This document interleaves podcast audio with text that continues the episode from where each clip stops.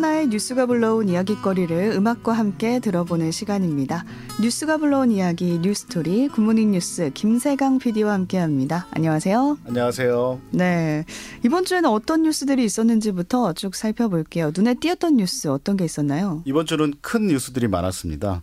정부가 2018년 대법원으로부터 배상 확정 판결을 받은 일제 강제징용 피해자들에게 국내 재단이 대신 판결금을 지급하는 제3자 변제 해법을 제시했는데요. 네. 윤 대통령은 한일 공동 이익과 발전에 부합하는 아주 어 방안을 모색했다고 이렇게 자찬을 했지만 지금 피해자들은 물론이고 시민사회 단체, 야권에서는 굴종 외교라는 비판이 지금 나오고 파장이 커지고 있습니다. 네, 이번 주에 가장 많이 들었던 말이 제3자 변제 해법 이 말일 거예요. 그 정도로 큰 뉴스였죠. 네, 기상천외한 해법을 들고 나왔는데 굉장히 굴욕적이면서도 뭐 지금 야권에서는 뭐, 뭐 제2의 뭐 이완용이냐 이런 이야기가 나올 정도로 반발이 커지고 있는 그런 상황입니다. 네, 다음 뉴스는 어떤 게 있을까요? 그리고 국민의힘 전당대회가 지난 8일에 열렸죠. 당 대표로 김기현 후보가 선출이 됐습니다. 네. 막판에 뭐 김기현 후보의 울산 땅 투기 의혹, 뭐 대통령실의 전당대회 개입 논란이 있었지만 음. 어, 윤심을 그대로 반영을 해서 김기현 후보가 어, 당선이 됐습니다. 네, 과반 이상을 차지해서 당선이 됐고요. JMS 관련된 뉴스도 컸습니다. JMS 교주 정명석의 성범죄 혐의를 고발한 다큐멘터리 나는 신이다가 넷플릭스에 공개되자마자 많은 사람들이 크게 분노하고 있습니다. 음. 저도 봤는데 굉장히 보고 나서도 한동안 충격에 빠져가지고 아, 정말 실제로 이런 일이 있었다니 굉장히 음. 놀라운 그런 다큐멘터리였는데요. 네. 실제로 다큐멘터리에서는 다루지 못했던 그동안의 이제 증언과 영상들이 공개되어서 큰 충격을 주고 있습니다. 네. 그 중에서도 또 특별히 눈여겨본 뉴스가 있으셨다고요? 네. 환경부가 40여 년간 답보 상태에 있던 설악산 케이블카 사업 추진에 조건부 동의를 했다는 그런 뉴스죠. 음. 조건부 동의지만 사실상 최종 허가를 해준 셈인데요. 사업 주최 측과 상인들은 찬성을 하고 있고 네. 생태 보존을 주장하는 주민들과 환경 단체들은 강력히 반발하고 있는 상태입니다. 네, 저도 그 뉴스를 듣고 아, 이 논쟁이 벌써 40년이 지났구나 네. 하고 놀랬던 기억이 있는데 오늘 뉴스가 불러온 이야기 주제는 이 얘기를 좀 더 이어가 볼까요? 그렇습니다. 환경부의 설악산 오색 케이블카 건설 조건부 승인이 불러온 이야기 이걸 오늘 주제로 어, 삼아봤는데요. 네, 어떤 내용인가요? 음, 설악산 오색 케이블카는요.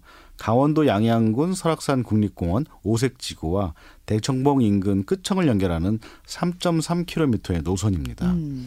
2020년 운행 목표로 하고 있는데 끝청까지는 지주 6개를 세워 15분 만에 8인승 곤돌라 53대가 시간당 825명의 관광객을 수송할 계획이라고 어. 사업 계획서에서 밝혔습니다. 그럼 15분 만에 끝천까지 갈 수 있는 거네요. 네, 3.3km를 가는 굉장히 긴 노선이죠. 네. 거의 40년 이상 정권에 따라서 이제 엎치락 뒤치락 반전을 거듭했는데요. 음. 그동안 문화재청 문화재위원회와 어, 환경부 환경영향평가 이 관문을 뚫지 못했어요. 네, 이번에는 뚫었는데 여전히 반발이 계속되고 있는 네. 상태죠. 환경 보존을 주장하는 환경단체와 주민들은 계속 반발을 해왔고요. 음. 환경부도 반대를 해왔 는데 윤석열 대통령이 대선 공약으로 제시했고 같은 당인 김진태 강원지사가 당선되면서 빠르게 재추진되었습니다. 네.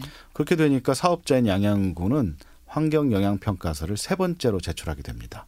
그래서 환경부는 결국 케이블카 사업을 조건부로 허용하기로 했습니다. 네, 이 조건부 동의가 정확히 어떤 뜻인가요? 조건부 동의는 케이블카 상부 정류장 규모를 축소하고 음. 법정 보호종인 사냥 보호 대책을 수립해야 한다고 조건을 내걸었습니다. 음. 하지만 사업 추진 중에 이를 확인하는 수준에 불과하고요. 목표 달성이 어렵지 않아서 환경부가 사실상 동의를 했다는 그런 평가가 나오고 있어요. 네. 쭉 듣다 보니까 이제 케이블카가 불러온 이야기도 굉장히 많겠다라는 생각이 드는데 더 알아볼까요? 최선 아나운서는 우리나라 케이블카 언제 시작됐는지 아세요? 케이블카가 시작된 시점? 네. 잘 모르겠는데요. 예. 저도 태어나기 전인 1962년 오. 5월 12일에 우리나라 최초의 케이블카가 남산에 운행을 시작했어요. 62년에? 예, 거의 뭐 지금 60년이 음. 어, 넘은 그런 케이블카죠. 우리나라 서울 한복판에 있어서 이 시내를 조망하기에 아주 좋죠. 그래서 네. 남산 케이블카는 우리 국민들뿐 아니라 우리나라를 방문한 외국 관광객들에게 서울을 상징하는 랜드마크로 자리를 했죠. 네. 사실 서울 사람들은 이 케이블카 탄 사람 별로 없는데 그 지역에서 오거나 아니 외국에서 온 분들은 케이블카를 타고 남산 타워를 꼭 올라갔죠. 네, 저도 안 가보다가 저는 서울 사람인데 안 가보다가 정말 나중에서야 타봤던 기억이 나네요. 네. 나네요. 네. 그래서 이걸 안 타봤기 때문에 그러니까 서울 촌놈이란 말이 여기서 생겨난 겁니다. 음, 지역 사람들은 다 와서 이걸 다 한번 타보고 구경하고 옛날에는 63 빌딩도 다 구경을 했는데 63 빌딩 안 가본 사람들도 많더라고요. 네, 제가 바로 그런 사람입니다. 서울 촌놈. 네. 네, 이번 설악산 케이블카 사업의 공식 명칭이 뭔지 아세요? 공식 명칭이 따로 있었나요? 그냥 설악 케이블카 사업인 줄 알았거든요. 네, 공식 명칭은요. 음, 설악산 국립공원 오색 삭도 설치 사업입니다. 삭도?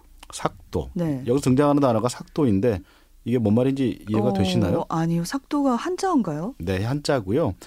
어, 이 명칭은 상당히 오래전부터 써왔고 법률에도 삭도란 명칭으로 쓰고 있어요. 음, 우리나라에서는 케이블카를 스키장에서는 주로 리프트 곤돌라라 부르고 있고 일본에서는 로프웨이라는 이름으로 불리고 있지만 어, 우리나라에서 쓰는 법정 용어는 삭도입니다. 어 그렇군요. 이게 삭도 동아줄 삭에 길 도 자를 쓰는데요. 음, 법률적 정의는 공중에 매달린 밧줄에 운반기를 설치하여 여객 또는 화물을 운송하는 교통수단인데요. 네. 운반기가 차량일 경우 또 의자일 경우가 있잖아요.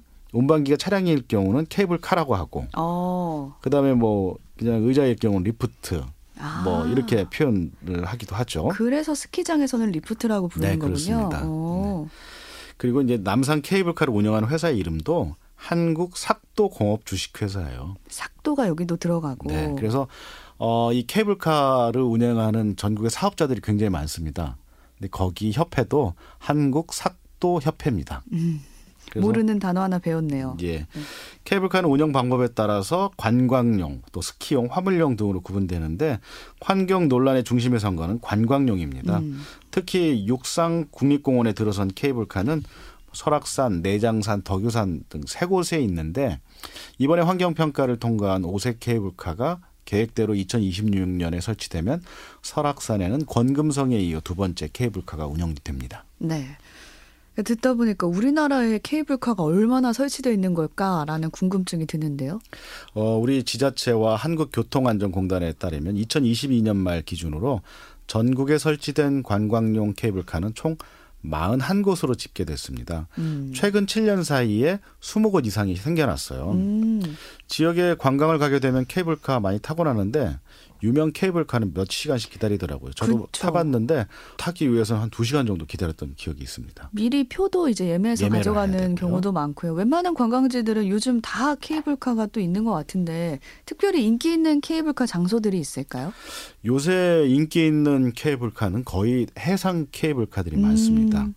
부산 송도에 있는 해상 케이블카는 2017년에 생겼는데 부산 Air Cruise라는 이름으로 송도 해수욕장 동쪽에서 서쪽 안남 공원까지 1.6km 정도를 바다 위를 가르, 아. 갈라서 어, 케이블카를 설치를 했고요. 경남 통영에 미륵산에 설치된 경남 통영 케이블카는 2km 정도 있는데 음. 한려 수도의 경치를 감상할 수 있어서 굉장히 또 인기가 많습니다. 네.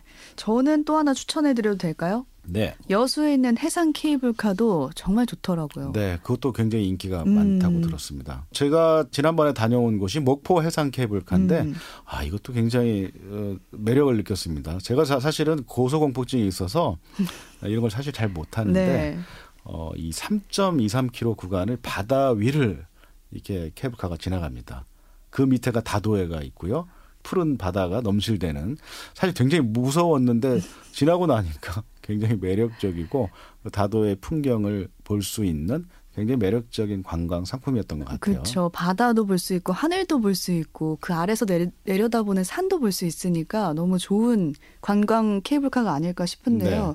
그래서 이 케이블카 제가 타보고 많은 사람들이 이거 찾는 걸 보면은 분명히 매력적인 음. 관광 상품이기는 분명한 것 같습니다. 네. 즐기는 우리는 사실 좋은데 환경 문제도 있고 해서 마냥 좋아할 수는 없는 거잖아요. 그렇습니다. 네, 항상 이 환경과 개발에 대한 찬반 논리가 팽팽한 거죠.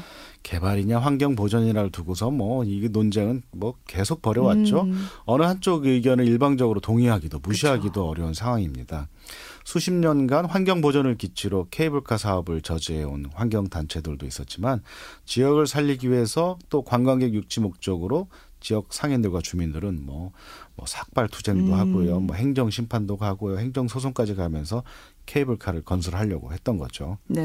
사실 설악산 국립공원 케이블카, 덕유산, 그다음에 지리산 국립공원 성삼재 요 국립공원 개발 사업은 사실 그 동안에 이 개발 사업을 벌이면서 지역 주민을 굉장히 분열을 시켰어요. 찬반이 아, 완전히 네. 갈려서요. 이 사업을 통해 가지고 공동체가 또 파괴되고 음. 지역에 굉장한 어, 이런 이권들이 또 생겨나고요. 또 이거를 반대하면서 뭐 저지 투쟁하면서 사람들끼리 사이도 안 좋아지고 참 어떻게 보면은 예, 우리가 잘 살기 위해서 이걸 건설하려고 하는 건데 음. 아, 이런 안타까운 사인들도 있습니다. 네. 그럼 우선은 양쪽 입장을 다 살펴봐야 될 것 같아요. 설악산에 케이블카를 건설하면 이득이 난다고 생각하는 쪽 어떤 이득이 있을까요? 물론 강원도에서는 음. 강원연구원이 있습니다. 강원연구원이 분석한 자료에 따르면은 오색 케이블카의 연간 생산 유발 효과가 145억 원으로 추정된대요. 연간? 네, 170명의 취업 유발 효과와 66억 원의 부가가치 효과가 있는 것으로 예측됐는데 그 다음에 이제 건설 사업으로 인한 지역 경제 파급 효과는 생산 유발 효과가 뭐 932억, 음. 고용 유발이 뭐 700, 한 70명 정도, 부가가치 효과가 한 377억 정도라고 주장을 해요. 어. 어, 또 강원도와 양양군도 오셀 케이블카로 연간 174만 명 관광객이 유치하기 때문에 1287억 원의 경제적 파급 효과를 거둘 것으로 예상을 하고 있습니다. 네. 그리고 또 찬성 쪽에서는 뭐 노인이라든지 장애인들에게 설악산을 오를 기회를 주는 것이라고 또 얘기를 합니다. 네, 기대치처럼 근데 실제로 이렇게 경제적 효과가 클까요? 사실 항상 그 사업을 벌이는 측에서는 경제 효과를 사실 크게 잡습니다. 음. 많은 우리나라의 사업들이 크게 잡았다가 실제로는 그에 못 미치는 효과들이 많이 있었는데요. 어, 찬성 쪽에서 주장하는 지역 경제 활성화 근거가 강원도 기관인 강원연구원의 주장이다 보니까 사실 객관적이지가 않아요. 어. 그동안에 KI라든지 여러 국책 연구 기관의 연구에 따르면 케이블카 사업은 사실 경제성이 없고 음. 그리고 또 지역 주민에게 직접적인 이익을 주기는 어렵다는 그런 분석들이 그동안 나왔었습니다. 네. 설악산 같이 이런 국립공원에는 원래부터 원칙적으로 케이블카 설치가 금지되어 있나요? 아닙니다. 국립공원이라고 케이블카 설치가 무조건 금지되는 것은 아니에요. 어. 1967년 제정된 공원법에는 케이블카가 공원 시설로 명문화되면서 케이블카 가 국립공원에 설치 가능한 시설이 됐습니다. 음. 그래서 1971년 설악산 국립공원, 그다음 1980년 내장산, 그다음에 1983년 계룡산 국립공원에 생긴 방송용 케이블카, 또 89년에는 덕유산 국립공원에 스키장용 케이블카가 모두 법에 의해 설치된 것들입니다. 오, 설치가 됐네요. 되어 왔네요. 네. 그러니까 법 때문에 국립공원에 케이블카를 설치 못하게 된 건 아닙니다. 음. 어, 육상공원의 국립공원에 케이블카 신규 설치가 허용된 것이 1989년 덕유산 리조트 어, 이후에 34년 만에 이루어진 거예요. 네. 근데 굉장히 중요한 것이 이 설악산 국립공원 지역은 한반도 자연의 그 핵심지입니다. 그렇죠. 국립공원 중에서도 가장 중요한 자연 보전 지구이고 유네스코 생물권 보전 지역, 백두대간 보호지역 핵심 구역이기도 합니다. 설악산 이후에 지금 다른 지자체에서도 시동을 걸고 있을 것 같아요. 케이블카 설치를. 예, 이 환경 영향 평가가 굉장히 까다로웠는데 이 설악산 국립공원 케이블카가 허가가 되니까 음. 다른 지자체에서도 경쟁적으로 다시 추진을 하고 있습니다. 네. 어, 이렇게 지자체들이 이렇게 경쟁적으로 나서는 것은 말 그대로 지역 경제 활성화 효과 때문인데요. 음. 일단 설치만 되면은 그 지역의 랜드마크가 되죠. 그렇게 그렇죠. 되면 관광객들이 어, 오게 되고 그다음에 또 지자체 홍보 효과가 굉장히 크다는 것이 이제 지자체의 판단입니다. 게다가 이제 우리나라 국토의 한 62%가 산악 지형인데 음. 우리나라 경치 좋은 데들이 많잖아요. 그래서 산이 접해 있는 케이블카가 어, 지자체에서 경쟁적으로 어, 건설 계획을 갖고 있고요. 사실 그 설악산 오색 케이블카 사업이 어 뭐 최종적으로 문턱을 넘었다는 소식이 이제 지자체들이 행보가 빨라지고 있습니다. 그렇죠. 그럴 수밖에 없는 게 이제 다들 시동은 걸어놓은 상태였는데 설악산이라는 차가 출발을 한 거예요. 네. 이렇게 추진이 거론되는 음. 지역은 서울 북한산에도 있어요. 그러니까 지리산, 소백산, 속리산, 무등산 전국적으로 10곳에 달한다고 합니다. 실제로 30년 넘게 제자리 걸음을 했던 지리산 지리산 케이블카 사업 추진이 어, 재추진되고 있고요. 음. 어, 여기가 구례군에서 이제 신청을 하고 있는데 지금은 뭐 연구 용역을 준비하고 있고 사업 재검토에 들어갔습니다. 네. 그래서 성삼재부터 노고단까지 케이블 설치하겠다. 이거 엄청난 사업인데 사실은 지리산이 또 우리가 우리나라에게는 굉장히 자연적으로 중요한 산이고 음. 또 영험한 산이라기 때문에 뭐 지역 주민들 반대가 여기 만만치 않아요. 그리고 이제 같은 지리산 권역의 경남 산천군, 함양군도 공개적으로 사업 재추진 의사를 또 밝혔습니다. 네. 충북 보은군에 있는 속리산 케이블카도 뭐 기본적인 구상하고 뭐 용역까지 거의 마쳤지만 이 아직 뭐 환경 보호 논란 때문에 추진을 못했는데 다시 추진한다고 그러고요. 네. 국립공원 지역 외에도 뭐 경북 문경의 주울산, 대전 보문산, 울산 울주군 영남 알프스 등에서 어, 케이블카를 설치하자는 그런 추진들이 계속 나오고 있습니다. 네. 근데 문제는 또 이런 환경부의 결정이 정치적 결정이었다 이런 비판도 나오더라고요. 요즘 환경부가 뭐 환경산업부라는 그런 혹평을 들을 만큼 음. 환경 보존보다는 개발 쪽에 손을 들어주는 경우가 점점 늘어나고 있습니다. 어제 우리가 다루기도 했었는데 제주 2공항 건설 관련해서도 조건부 협의라는 결정을 내리기로 했는데 네. 정치적 결정이라는 비판을 받고 있죠. 음. 특히 이번 설악산 케이블카 건설 과정에서도 한국환경연구원 등 전문기관 다섯 곳의 검토 의견을 배제해서 굉장히 논란이 일었어요. 아 전문기관에서 의견을 냈는데 그걸 배제했다. 네. 그러다 보니까 어, 환경단체들은 윤석열 대통령 대선 공약을 이행하기 위해 음. 정치적으로 환경부가 결정했다. 환경부의 정체성을 포기했다고 비판하고 있는 것입니다. 네. 요즘 정권이 바뀌면서 이제 환경부가 국립공원 난개발에 앞장서고 있다 이런 말까지 듣고 있더라고요. 네, 그렇습니다. 우리나라 국립공원이 우리나라 전체의 몇 퍼센트 정도 된다고 한번 추측해 볼 수 있을까요? 아, 그러게요. 한 10%? 네, 국립공원이 굉장히 많이 있어서 음. 많은 면적일 거라고 생각하지만 국립공원은 우리 국토의 4% 정도밖에 되지 아, 않아요. 10%도 안 되네요. 네. 그런데 이 4%밖에 되지 않는 면적에 우리나라 살고 있는 야생 생물의 절반이 살고 있습니다. 아. 그리고 멸종 위기 야생 동식물의 70% 이상이 서식하고 있습니다. 지켜야겠네요. 네. 그리고 국립공원을 지정하는 가장 중요한 목적 중의 하나가 생태계의 복원이거든요. 그러니까 국립공원은 우리 세대뿐만 아니라 미래를 위해서도 보존하고 지켜내야 되는 중요한 장소이기도 음. 하고 그래서 국립공원이 지정되고 관리된 지역에서는 사라졌던 동식물들이 다시 복원되고 살아나고 있어요. 음. 그래서 국립공원이 중요하다고 어, 이렇게 주장하는 겁니다. 사실 지난달 환경부 산하 국립공원위원회가요. 전남 신안 흑산도 공항 부지 지역을 다도해 해상 국립공원에서 제외하는 결정을 했어요. 제외하는? 네네. 네. 흑산도 공항 추진 배경이 이제 MB 정부 시절로 음. 거슬러 올라가는데 MB 정부 때 이 국립공원 안에 여기가 배로 가기엔 너무 머니까 음. 비행장을 만들자. 그래서 활주로 1200m 이하의 뭐 소규모 공항을 건설할 수 있도록 대통령령을 개정합니다. 네. 그런데 환경 단체는 물론이고요. 환경부 산하 연구 기관들이 모두 반대 입장을 냈습니다. 음. 어, 활조를 조성할 경우 조류 충돌 확률이 높아지고요. 또 이 지형 흑산도를 대표할 그 지형을 훼손시키기 때문에 음. 굉장히 신중한 검토가 요구된다라고 하고 부정적인 의견들을 냈었는데 이번에 환경부 산하 국립공원위원회 이런 결정은 국립공원 안에 공항 추진이라는 걸림돌을 제거해 준 셈입니다. 음. 이 사업도 윤석열 대통령의 대선 공약에 포함된 내용입니다. 음. 정부가 바뀌자마자 환경부 입장도 180도 바뀐 셈이죠. 그래서 이제 정치적 결정이 아니냐라는 비판이 나오고 있는 상황인데요.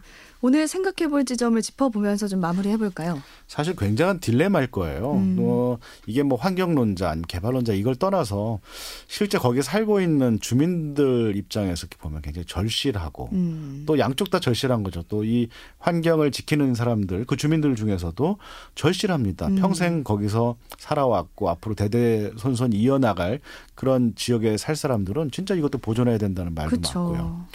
인구가 감소하고 지역 기업들이 부족한 지자체로서는 관광객 유치를 통한 지역 경제 활성화가 분명히 필요해 보여요. 음. 그래서 지자체마다 다양한 관광 상품을 만들어내고 어 저도 뭐 최근에 국내 여행을 자주 다니는데 이런 관광 상품이 사실 매력적으로 느껴져서 아주 먼 거리지만 뭐 여행을 떠나보기도 합니다. 음.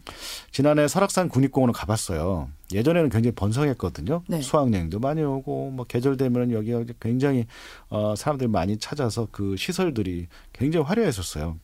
그랬는데 거기 가보니까 관, 그 관광지구가 썰렁하더라고요. 지금은 네네 음. 숙박 시설도 낙후되어가지고 거기 뭐 예전에 있었던 호텔이라든지 뭐 모텔이라든지 그런 시설들이 굉장히 뭐 사람들이 찾지 않으니까 유령 시설처럼 변한 것도 있었고 아. 그만큼 이 설악산 관광지가 매력을 잃어가니까 케이블카 사업을 통해서라도 관광객을 유치하려고 하는 것은 충분히 이해가 되고 있습니다. 심정은 이해가 되네요. 그래서 이분들 여기 어 여기서 장사하시는 분들 그 지역 주민들 보면은 케이블카 사업을 적극적으로 찬성하고 뭐 유치 환영 플래카드를 또 걸어놓고 있어요. 음. 충분히 이해가 되죠. 네. 그러다 보니까 개발과 환경 보존의 두 가지 가치가 상충되지 않고 해결할 수 있는 방법은 없을까 고민할 수밖에 없을 거예요. 음. 굉장히 음. 고육책입니다. 그러면서도 우리의 생명의 숨통이라고 할 수 있는 이 자연에 대한 보존 가치는 사실 다른 어떤 것과도 바꿀 수가 없거든요. 아, 맞습니다. 우리가 지난 개발의 역사를 한번 다 살펴보면은 음. 결국 한번 파괴된 것은 다시 되살린다는 것이 매우 어렵거나 불가능해요. 불가능하죠. 네. 그래서 우리가 이 환경의 중요성을 필요로 했기 때문에 정부의 한 부처로 환경부를 또 만든 거고 그래서 환경부의 존립 근거는 명확합니다. 개발과 파괴로부터 환경을 지키는 일이죠.